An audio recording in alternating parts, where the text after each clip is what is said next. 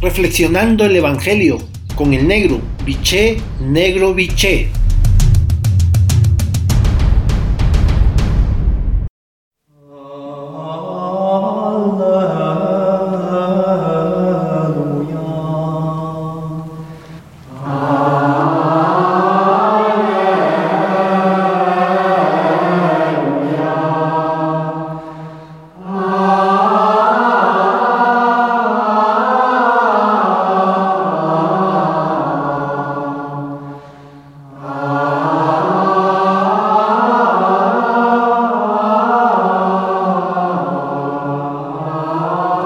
Buen día hermanos y hermanas. Hoy el Evangelio de Lucas en su capítulo 11, versículo del 5 al 13, la frase central es la siguiente.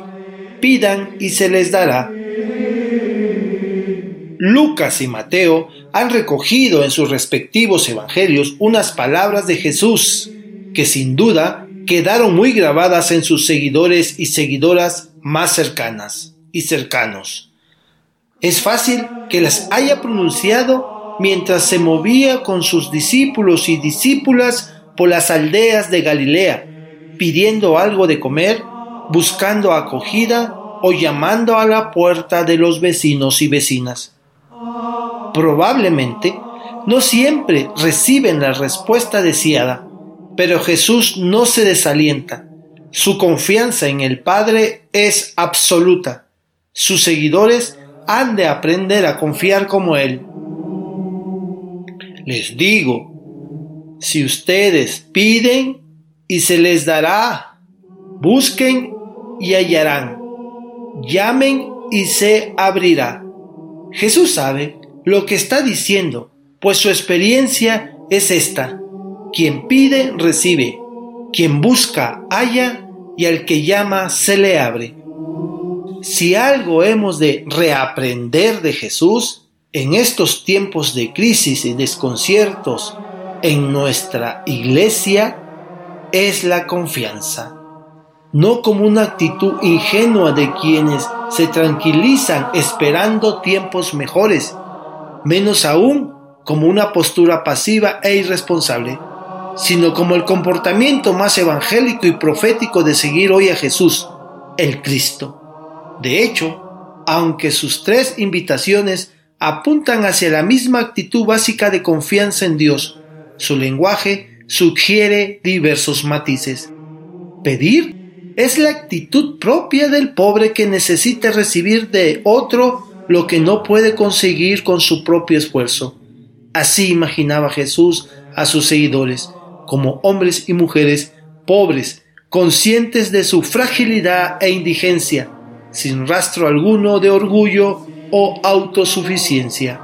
No es una desgracia vivir en una iglesia pobre, débil y privada de poder.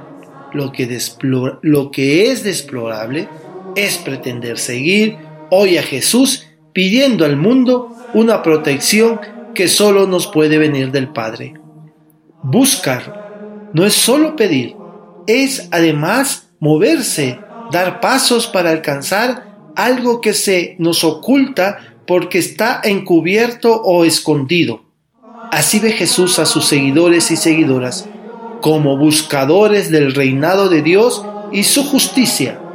Es normal vivir hoy en una iglesia desconcertada ante un futuro incierto. Lo extraño es no movilizarnos para buscar juntos y juntas caminos nuevos para sembrar el Evangelio en la cultura moderna. Llamar es gritar a alguien al que no sentimos cerca, pero creemos que nos puede escuchar y atender. Así gritaba Jesús al Padre en la soledad de la cruz. Es explicable que se oscurezca hoy la fe de no pocos cristianos y cristianas que aprendieron a decirla celebrarla y vivirla en una cultura premoderna. Lo lamentable es que no nos esforcemos más por aprender a seguir hoy a Jesús gritando a Dios desde las contradicciones, conflictos e interrogantes del mundo actual.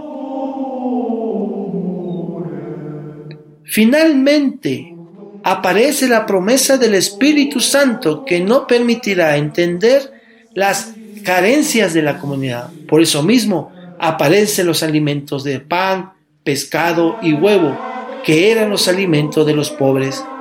Dios dará a los discípulos y discípulas lo que sea útil y saludable, y la dávida del Espíritu será fuente de verdad y de ayuda en medio de las persecuciones, de la violencia y de la no sin razón. Por lo tanto, para tu reflexión de esta mañana tarde, tomándote el tiempo necesario y el silencio que requieres, la pregunta es, intento convencer a otros y a otras con insistencia de la novedad del reinado de Dios. Hasta entonces, un abrazo, los quiero y rezo por ustedes.